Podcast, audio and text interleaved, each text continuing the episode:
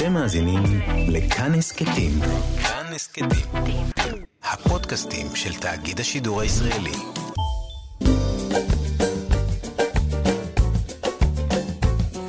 שישים החדש, עם איציק יושע. לחיות בגיל השלישי.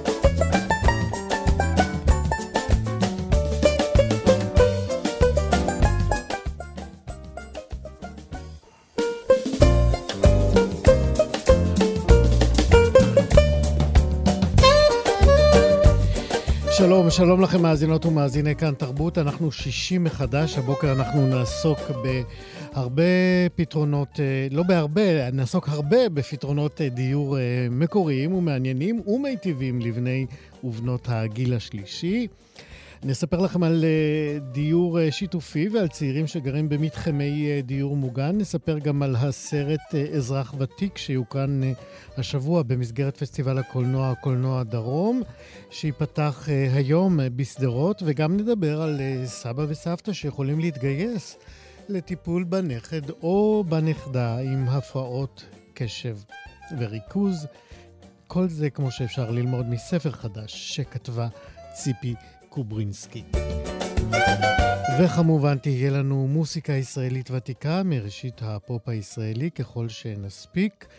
בצוות הבוקר, שירי כץ עורכת משנה, גיא מחבוש על הטלפונים, חן עוזי טכנאית השידור. אני איציק יושע איתכם עד 12. 60 החדש מחקרים אה, רבים ומפעלים רבים הוכיחו שחיבור בין אה, אנשים זקנים לצעירים מהם מעריכים את אה, תוחלת החיים ובעיקר נותן להם, נותנים להם תוכן מעשיר הוא מעלה החיבור הזה את מדד האושר של הזקנים וגם של הצעירים, אני בטוח. אה, כך מתנהל כבר אה, שלוש שנים אה, מעין קיבוץ עירוני בבית דיור מוגן בירושלים. במסגרת הפרויקט הזה, זוגות צעירים וסטודנטים העתיקו את מגוריהם לתוך מתחם הדיור המוגן. כדי לייצר מערכת יחסים בין-דורית שבעצם מייצרת רקמת חיים חדשה ומעשירה. אה, יוחאי מלאכי הוא אה, סטודנט בן 26 והוא גר שם עם אשתו בדיור המוגן אה, לקשישים. ואנחנו אומרים עכשיו שלום יוחאי. שלום וברכה, איציק, מה שלומך? תודה רבה, בוקר טוב. ספר לנו איך הגעתם לפרויקט הזה. אני ואשתי התחתנו לפני שלוש וחצי שנים, וברגע שהתחתנו, אנחנו החלטנו שאנחנו רוצים לגור עם סיפור. כלומר, לא סתם לגור uh, בקטם, באזור של צעירים, נחלאות, אם אתה מכיר, ולגור שם ולהיות חברים של אה, חבר'ה בערב, לצאת לשוק. אנחנו החלטנו שאנחנו רוצים לגור עם משמעות, משהו מעבר, נכון, אנחנו הולכים, שנינו לומדים, אבל אמרנו שחוץ מזה יהיה לנו ערך, מוסף. Uh, חיפשנו מקומות, uh, בתי ילד אם שמעת על זה, טענו שזה לא מתאים לזוג בשנה ראשונה, ואז אחותי ראתה איזה פרסום באינסטגרם על uh, דיור מוגן שרוצה לבוא, שיבואו לגור שם, זה עדיין לא היה כל כך ברור איך ולמה, אבל uh, אשתי ואני קפצנו על המציאה, ישר נסענו לשם, והתחלנו לגור שם, באנו לשם, uh, היה הרבה זוגות שרצו, הרבה סטודנטים, ובסוף זה לא כל כך התאפשר, אנחנו היחידים שבדיוק התחתנו, אז היינו חייבים מקום לגור. אז הגענו. וכשהגענו, אה, גילינו עולם שלם. שתינו, גם אשתי וגם אני, אה, גדלנו עם זקנים. אני גדלתי בקיבוץ שלבים, במרכז הארץ. אבא שלי רצה שאני אגור, שהילדים שלו יגורו עם זקנים, אבא שלי איש חינוך. ובגלל זה אני מאוד קשור לזקנים, וככה גם אשתי עשתה מלגה ב, ב, בשנות התיכון שלה עם אה, זקנים במועדון גיל זהב. שנינו היינו מאוד מחוברים לעולם הזה, וכשהגענו, אה, ראינו, נפתח לנו עולם שלם, וככה הגענו לפרויקט. אוקיי, okay, אז אתם מגיעים אה, לבית הדיור המוגן הזה, ומה מבקשים מכם בעצם? מה, מה מצופה מכם? הרי זה לא מעבר טבעי ורגיל. נכון. יש הרבה, יש, זה לא טבעי ורגיל, אבל אני לאט לאט, ככל שאני יותר זמן שם, אני מבין כמה זה כן טבעי ורגיל. לא, זה וכמה... בטוח, מבחינה מהותית, עניינית, אין, אין דבר טבעי יותר מאשר אה, נכון. להעשיר את חייהם של הזקנים ולהעריך אותם. לא, אבל העניין הוא שזה מעשיר אותנו, שזה נכון. הנקודה. ואפילו יותר, זה, זה הטענה שלי. נכון. היום אני מרגיש שיותר ממה שהם, שאני עוזר להם, נכון, אני יכול לעזור להם בטלוויזיה, אני יכול לעזור להם בשלט, אני יכול לעזור להם בוואטסאפ, במייל, אבל דברים מהותיים לחיים, אני מקבל הרבה יותר מאשר שאני נותן. עוד מעט אתה תיתן לנו דוגמאות, אבל אני רוצה עדיין להישאר בהתחלה. זאת אומרת, אתם מגיעים, ואז מה, הנהלת המקום אומרת לכם, תשמעו, אתם מקבלים מגורים, אני מניח, אה, מוזלים, נכון? כן. אה, ובתמורה אנחנו מצפים מכם לעשות מה? בהתחלה זה היה צריך להיות שעות שניתן להעביר איזה פעילות, להיות בקשר עם הזקנים. Um, וזה לא היה כל כך ברור, היינו רק זוג אחד. לאחר שנה... זאת אומרת, אתם הייתם צריכים להמציא את עצמכם ואת הרעיון. נכון. אז מה עשיתם? ש... קודם כל, היינו שם. ראינו את ה... ראינו, ראי... הבנו, לקח לנו לפחות כמה, כמה חודשים רק להבין איך העולם הזה בנוי, איך, איך העולם הזה של הזקנה בנוי, איך... את היחסי כוחות שיש בתוך הדיור המוגן, בין ההנהלה לבין האנשים, בין ותיקים לצעירים, יש שם הרבה הרבה מורכבויות. אה, אה, אחרי שהבנו איך זה, כבר למדנו לחיות עם זה. והבנו גם מה הצרכים שלהם, ומה אנחנו יכולים כן לתת, ומה אנחנו יכולים כן לעזור. הגענו לעיריית ירושלים, והצלחנו להביא דרך עיריית ירושלים ודרך בני עקיבא מלגות לסטודנטים. והיום הסטודנט, היום אנחנו, ואז התחלנו לגייס עוד זוגות, כדי שנוכל להיות אה, רלוונטיים בתוך הדיור, אה, כדי לקיים קהילה רב-דורית. כמה, אה, כמה זוגות הצלחתם לגייס אנחנו, עד היום?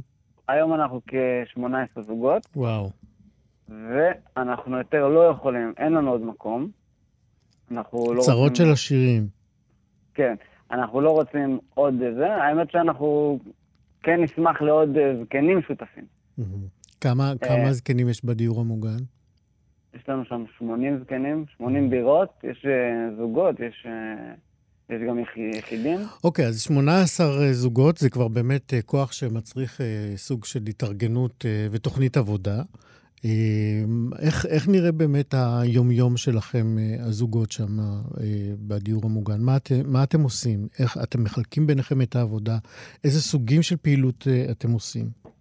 כל זוג מקבל, נותן בערך ארבע שעות שבועיות, שאנחנו מתמקדים ב-50% מהזמן בפרטני, כלומר, יש הרבה זקנים בודדים שאין להם עם מי לדבר, או שהילד בחו"ל, או שהילד או שהילד לא בקשר, חס ושלום, אז בעצם כל, כל סטודנט מקבל אה, או, או, או זקן או זקנה שהוא בקשר איתם, יומיומי.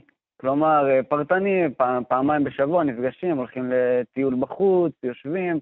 אה, היה לנו סטודנט שעשה, אה, עשה, לנו, יש לנו ניצול בדיור מוגן, אז הוא עשה איתו, הוא כתב איתו מחברת זיכרונות כזה, ויכול להיות שזה יהפוך לספר. Mm-hmm. יש, לנו מישהו, יש לנו מישהי שעושה עם זקנה אחת ספורט, מטיילים, מדברים הרבה, וזה כל הצד הפרטני, ממש כמו נכד. ככה אני, כשאני ואשתי חלמנו את זה, אמרנו, זה כמו נכד שלו.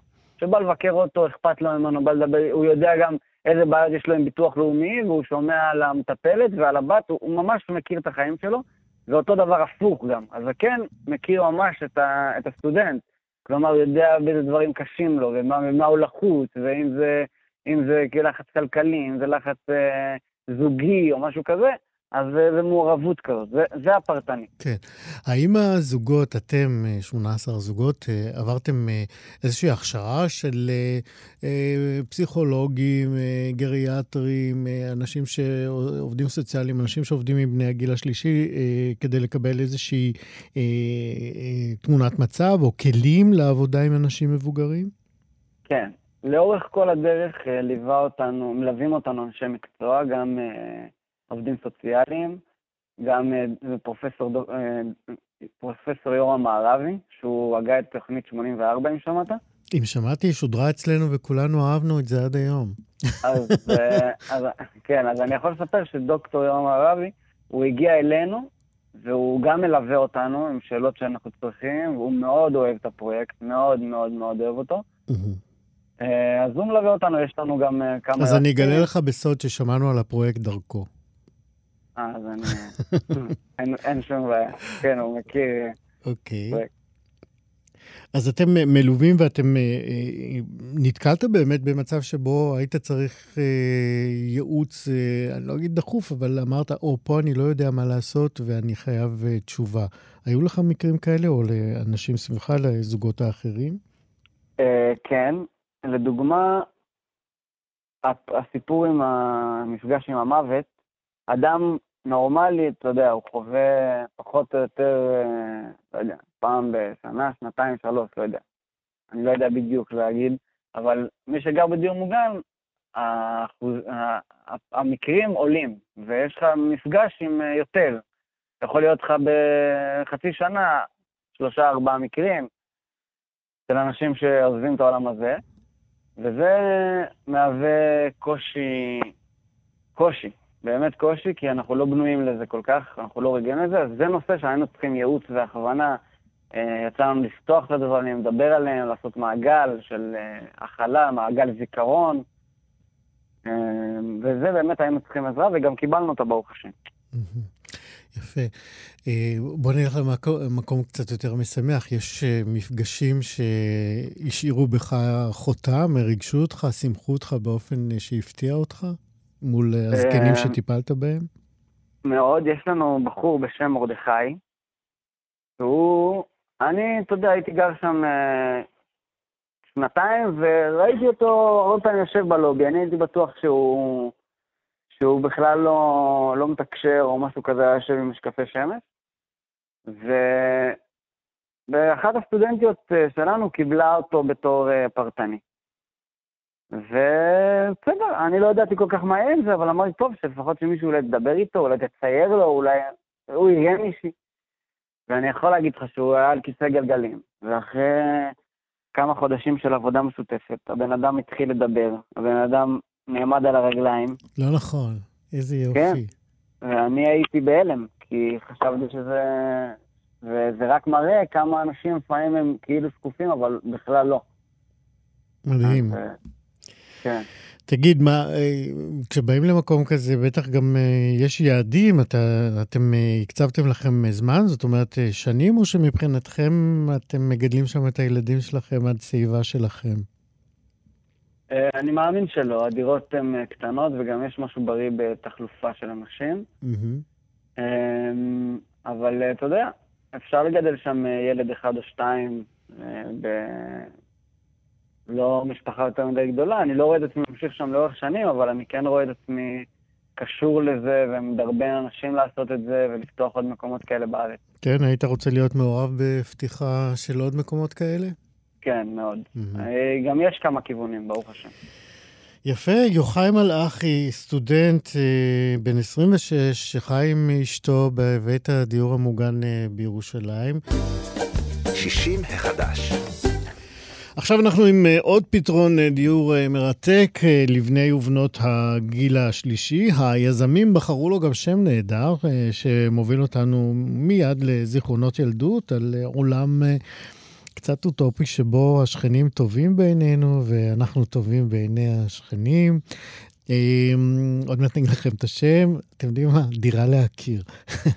ביום שישי הקרוב יתקיים הכינוס הראשון של דיור שיתופי. אה, זאת המהות של הפרויקט, אנחנו עוד מעט אה, ננסה להבין מהו בדיוק. אז אמרנו, קוראים לו דירה להכיר, ומי שמוביל אותו הוא רונן וינוגרד, שהוא יועץ להקמת פרויקטים לדיור שיתופי. שלום רונן. שלום, בוקר טוב. אז אולי אה, תסביר לנו בהתחלה, אה, מה זה בעצם דיור שיתופי? אוקיי, אז דיור שיתופי בעצם זה, קודם כל תודה על ההתחלה האדירה להכיר באמת מהמילה היכרות. זה, אה, אנחנו באמת מופיעים. דירה, דיור, דיור שיתופי זה בעצם הדרך אולי הטבעית ביותר לגיל השלישי לגור בו. כלומר, זו קבוצת דיירים שחיה ביחד. אה, בדרך כלל זה לא חייב להיות קבוצה מגובשת, כלומר, יכולה להיות קבוצת חברים שהגיעו לשם, אה, או בודדים. רונן, רונן, אני אעצור אותך. אתה מדבר בדיבורית, או בספיקר, או באוזנייה, או במשהו שהוא לא דיבור רגיל? כי קשה לנו לשמוע אותך או להבין אותך. רגע, הלו? כן, בוא ננסה עכשיו. הלו?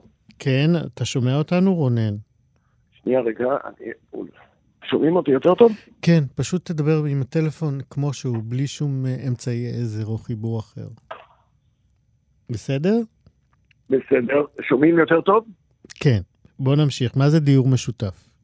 אז דיור משותף, כמו שאמרתי, זה, זה מקום, זה הדרך הטבעית אה, והמתאימה ביותר למגורים משותפים ביחד. כלומר, זו קבוצה, במקרה שלנו, זו קבוצת מבוגרים שמגובשת, שאולי אנחנו גיבשנו, או קבוצת חברים שהגיעו קודם, או אה, גם בודדים, שגרים למעשה באותו בניין, אה, ובנו לעצמם קהילה, כשבבניין יש גם אה, שטחים אה, משותפים שלטובת כל ציבור הדיירים.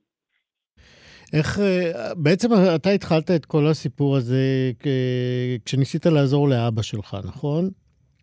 כן, זהו. מתי זה היה? אז זהו. המיזם בעצם, הוא נולד באמת אחרי, הדירה להכיר ממש, נולד ממש אחרי שאבא שלי נפטר, יוסף וינוגרד. אה, כל עוד אבי באמת היה בחיים, לא ממש פעלתי לממש את החזון באופן אה, ארצי, נקרא לזה כך. החזון, אה, חזון שהוא בעצם הפך למציאות היום בארנונה בירושלים. אני כל השנים ליוויתי אותו בשלבים של הבניין, החלפתי את מקומו גם אחרי פטירתו בבניין. תמיד דיברנו על החזון החברתי, וזה היה ברור שזה הפתרון האידיאלי, שזה דיור שיתופי.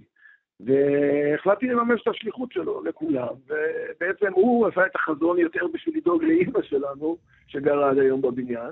Mm-hmm.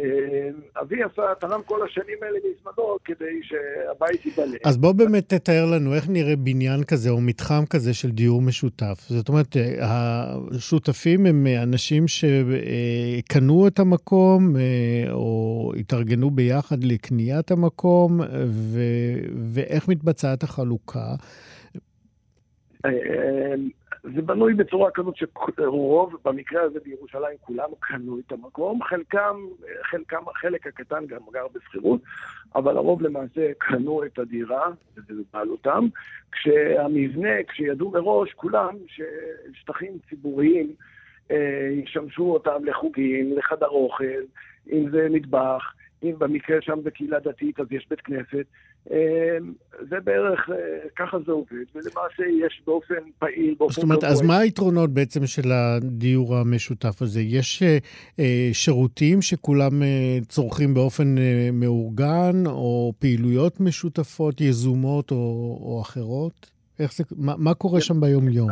הרעיון היה לתת את כל הפתרונות שהיום יש בדיור מוגן, בבית, שהוא בדיור מש, מש, שיתופי.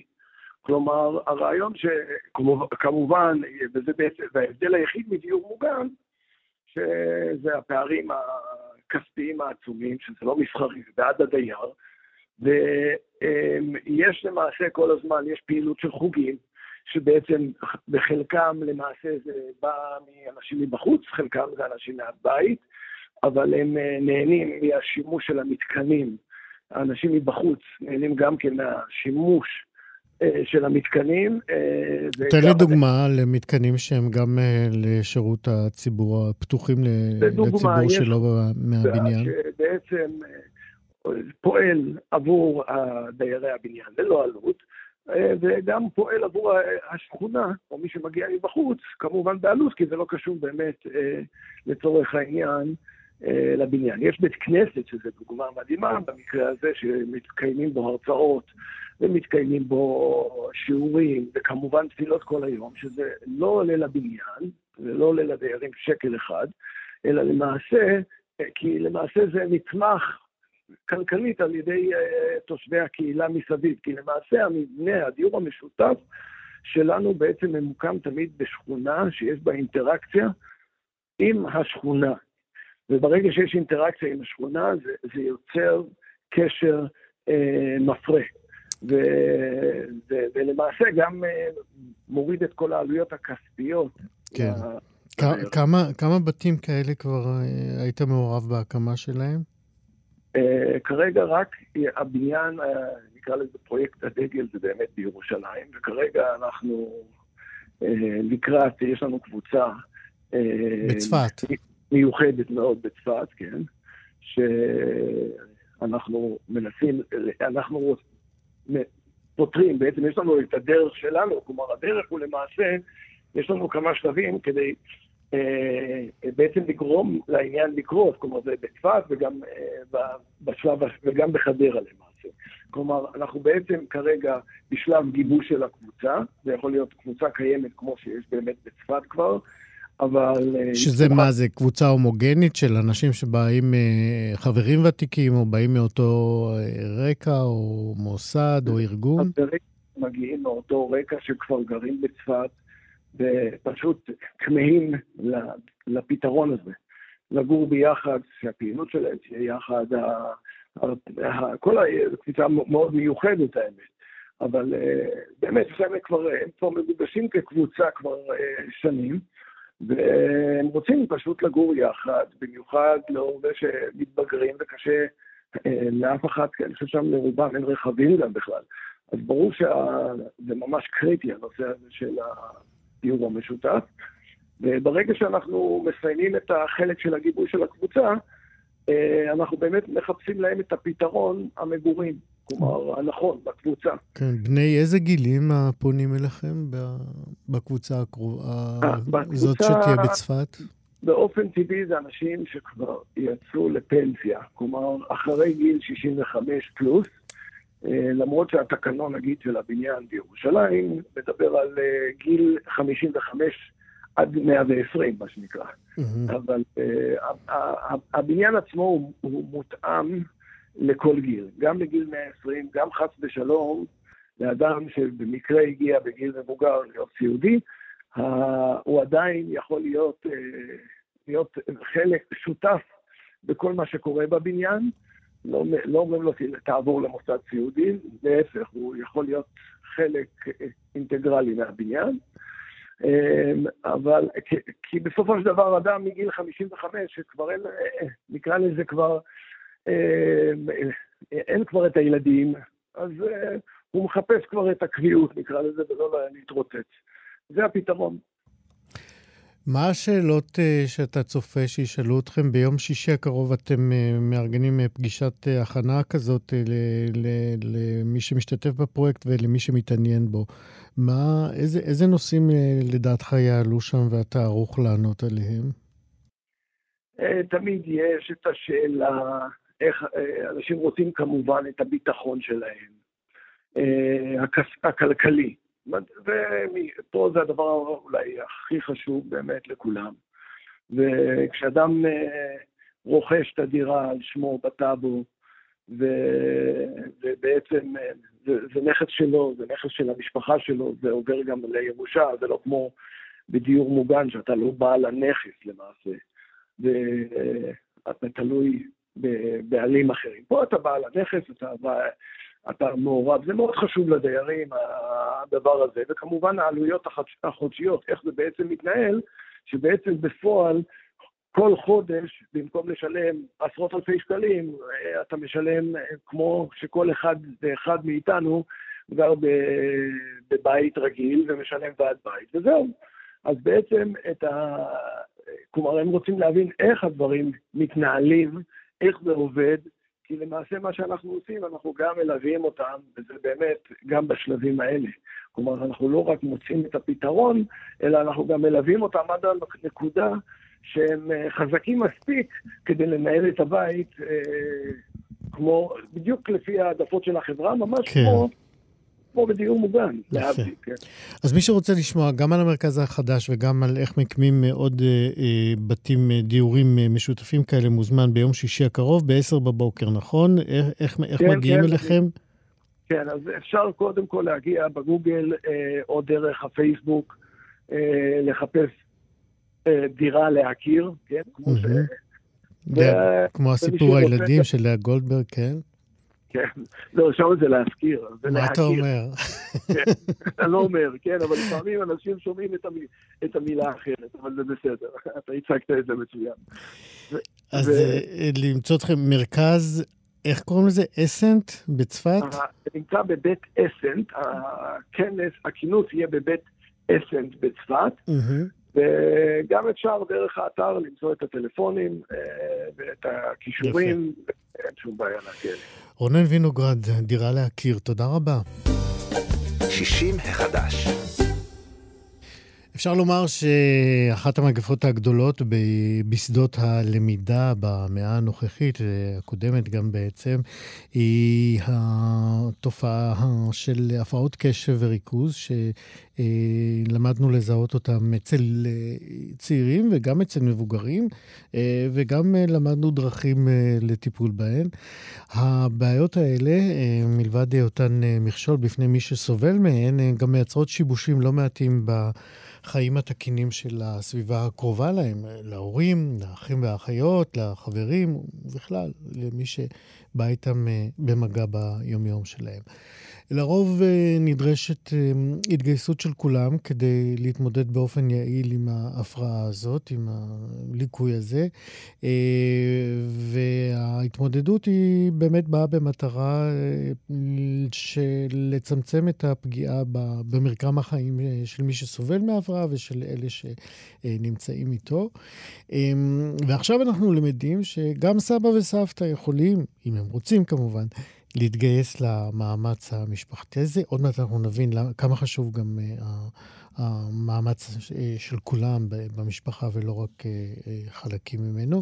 Um, ואת זה אנחנו נלמד uh, באמצעותה של ציפי קוברינסקי, היא מדריכת מאמנים, היא מנחה של קורסי אימון משפחתי וגם מרצה בתוכנית להכשרת מדריכי הורים במרכז האקדמי. רופין, וממש ממש בימים האלה היא פרסמה את הספר "אל תיתנו להפרעת הקשב להפריע". היא קראה לזה מדריך אופטימי להורים, ואני אומר, וגם לסבים ולסבתות, ושלום ציפי קוברינסקי. שלום, בוקר טוב. מה שלומך היום? Uh, האמת שאני מאוד מתרגשת.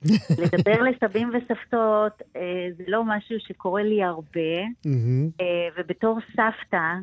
אה, לנכדים, שכמובן אה, חלק מהם עם הפרעת קשב, אה, אני יודעת כמה התפקיד שלנו הוא משמעותי, וכמה אנחנו יכולים לעזור לא רק במובן הפרקטי, אלא קודם כל בעצם היותנו סבא וסבתא שמבינים ונותנים תחושה של שייכות ואהבה.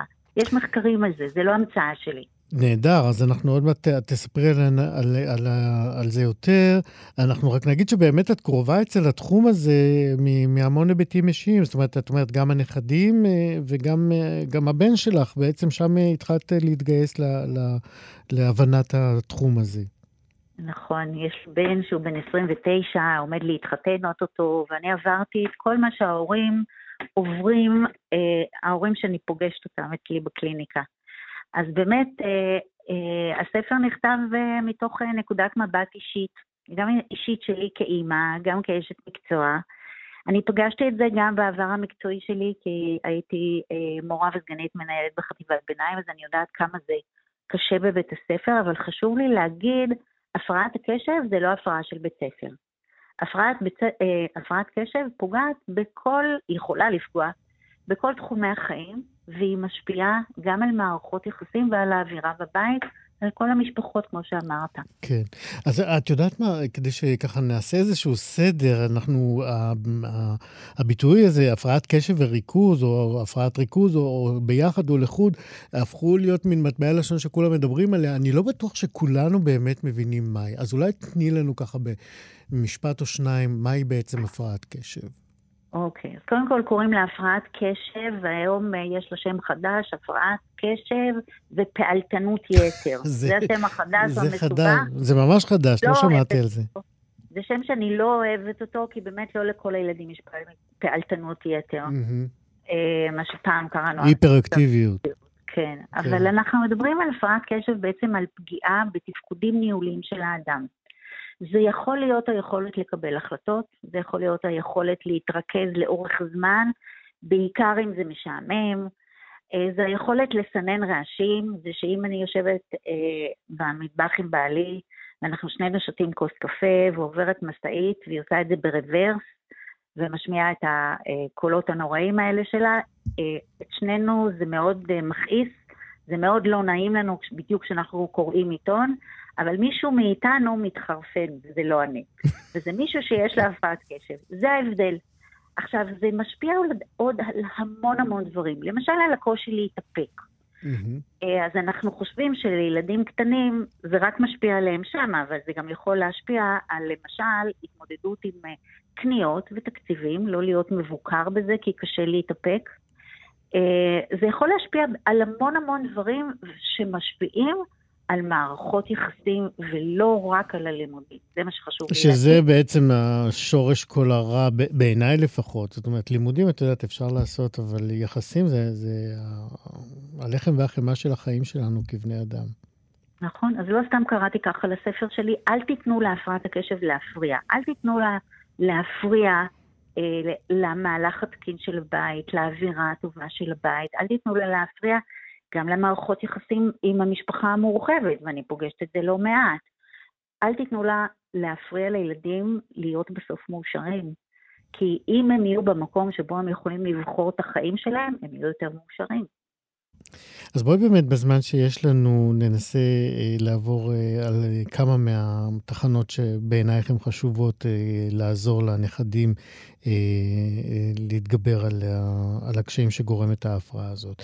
את אה, מנית אה, לפחות אה, חמישה אה, אה, דברים שכדאי לדעת אותם. אה, אחת, אחת, אה, אחת הנקודות שאת מעלה, היא אומרת, אה, את, את אומרת, שסבא וסבתא יכולים וצריכים, כשהם רוצים לעזור, הם צריכים להיות איזושהי דמות להיקשרות. למה, למה הכוונה, מעבר לזה שהם שם? תיאוריית ההתקשרות, ההיקשרות אומרת שאם יש מישהו שמעורר בנו חוויה שמזכירה לנו את הקשר שהיה לנו כשנולדנו עם האימא, אה, זו דמות שמשפיעה עלינו לתפקד יותר טוב. אז מי כמונו, סבים וסבתות, יכולים לעשות את זה, להיות אותה דמות שהיא מקבלת, שהיא אוהבת, שהיא אה, רואה את הילד בגדולתו. אה, כשאנחנו עושים את זה, מספיק שאנחנו שם, ואנחנו מבינים את הצרכים, כי מה זה אימא? מה אנחנו זוכרים מאימא אה, שילדה אותנו? שהיא ידעה לדאוג לכל מה שאנחנו צריכים, לצרכים הרגשיים, לצרכים הפיזיים. בין הצרכים של ילדים עם הפרעת קשב זה שיבינו מה, אה, מה מנהל את ההתנהגות שלהם. זה לא תמיד הם מתנהגים כמו שהם מתנהגים, לפעמים זה הפרעת הקשב מכתיבה את זה. וחשוב, לא ש... וחשוב שהילדים ידעו שאתם יודעים שזה לא הם, שזה ההפרעה שמפריעה להם בעצמם, ואתם שם כדי לעזור. נכון, ויחד עם זה להגיד, אנחנו שם, אנחנו איתכם. זה אתגר של כולנו להתמודד עם זה, זה לא אתם לבד, אתם לא בודדים שם. זה כולנו ביחד. כן. זאת אומרת, אנחנו בעצם, אה, אה, את אה, מצפה או ממליצה לסבים ולסבתות להיות במקום יותר מקשיב ומגדיר את הכישלונות שלהם, לא באופן שזה לא, זה לא הם, זה לא הם הכישלון, אלא בגלל ההפרעה שיש להם, ואיתה צריך לעבוד. את מדברת גם על... וכדאי גם לזכור, כן. סליחה שאני קוטעת אותך, לא, לא, זה בשביל זה את כאן. שזה נורא חשוב להבין שזה לא משהו שפוגע במערכות יחסים רק כשהילדים הם צעירים. Mm-hmm. זה פוגע להם גם כשהם מתגייסים, זה פוגע גם אה, כשהם צריכים לעזוב, גם כשהם uh, עוזבים את הבית. אז הכלים שאני דיברתי עליהם בספר שלי, הם בין השאר uh, טובים לילדים בכל גיל, בכל שלב. זה ממש uh, ספר שהוא רב-שנתי כזה, אפשר לי לחזור אליו שוב ושוב. כן. אה, עוד את ממליצה, זה באינטראקציה עם הנכדים שחווים את הכישלון או את ההשלכות או ההשפעות של אותה הפרעה, זה למתן את התחושה הזאת. איך, איך ממתנים את תחושת הכישלון הזה? כשהנכד בא ואומר, לא הצליח לי, אני לא יכול. אז אתה יודע, מה שאנחנו עושים בדרך כלל, אתה יודע, גם אני סבתא וגם לי קורה שהילדים, הנכדים, כי יש לי קשר טוב איתם, משתפים אותי בדבר שהוא פחות טוב.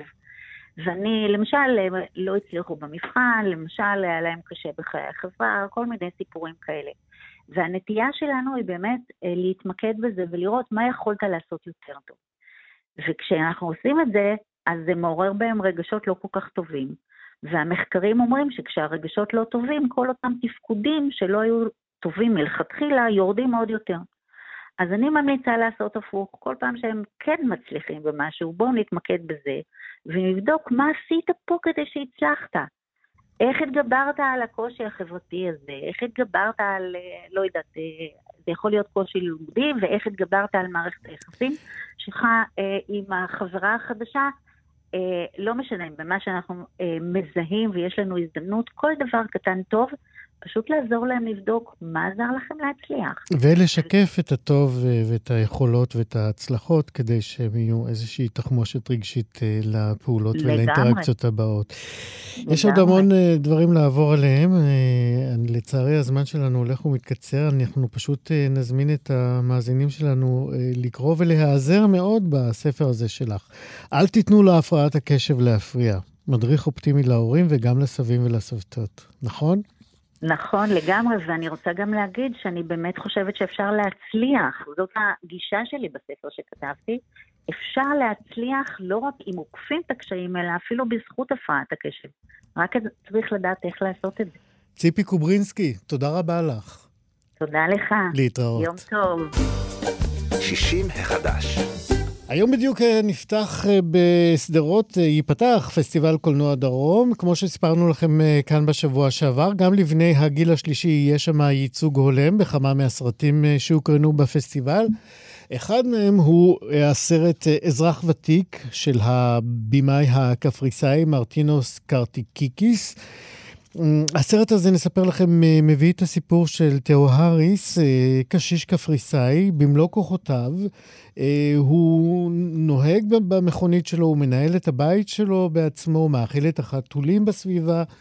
הוא מנהל בעצם אורח חיים אה, עצמאי לגמרי, אלא שתאו האריס אה, חי הרחק מילדיו או בתו, אה, ובסביבתו הקרובה אין אף לא אחד מהמשפחה הקרובה. זה אה, קרה לו, זאת הייתה בעצם החלטה שלו אחרי מות אשתו, הוא העדיף להישאר בעיר ולא לעבור לגור בקרבת ביתו, למרות שהיא הציעה לו.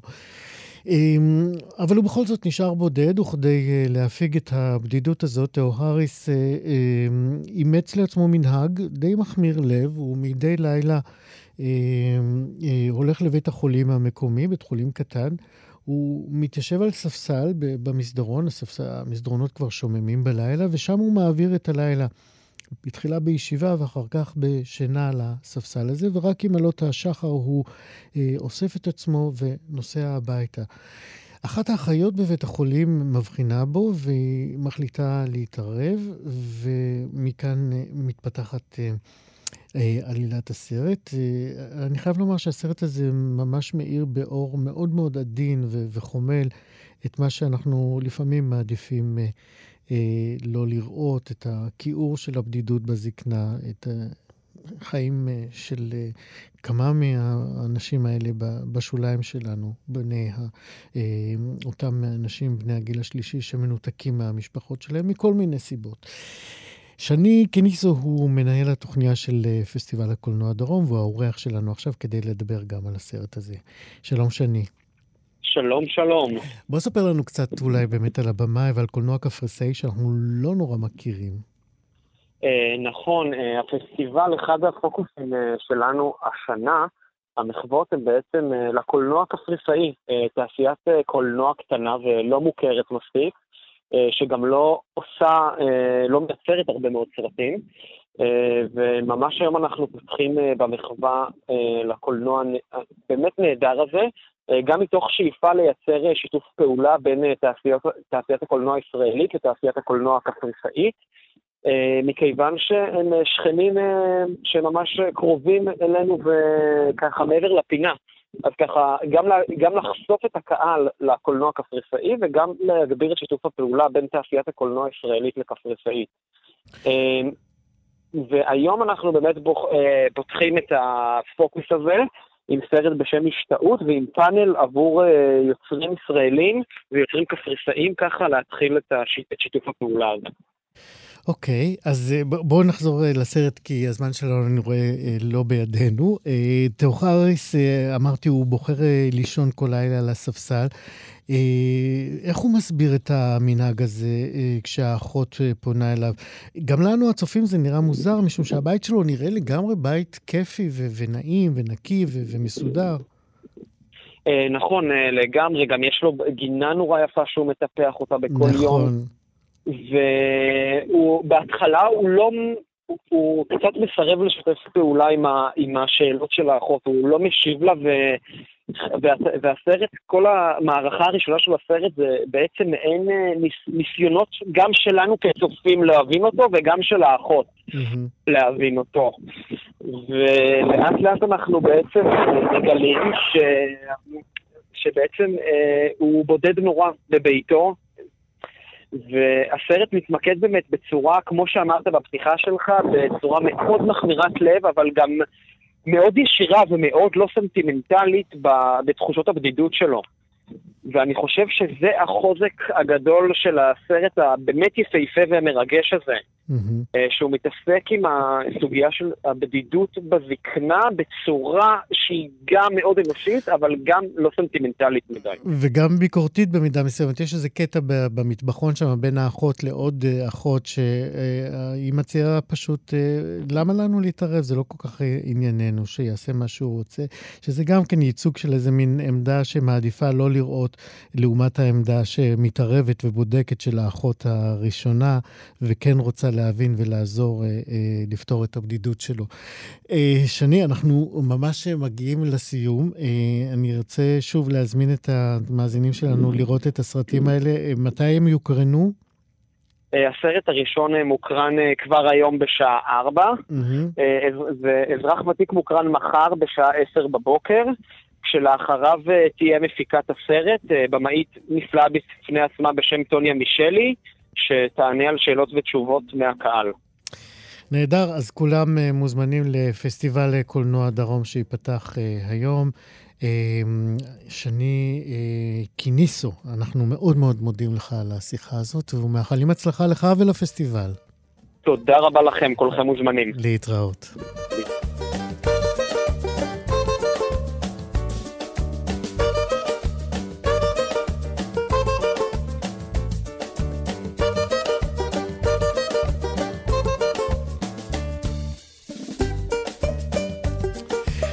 זהו, כאן אה, סיימנו את שישי מחדש אה, להיום. תודה רבה מאוד לצוות, תודה לשירי כץ, תודה לגיא מחבוש, תודה לחן עוז.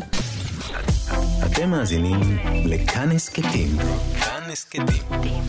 הפודקאסטים של תאגיד השידור הישראלי.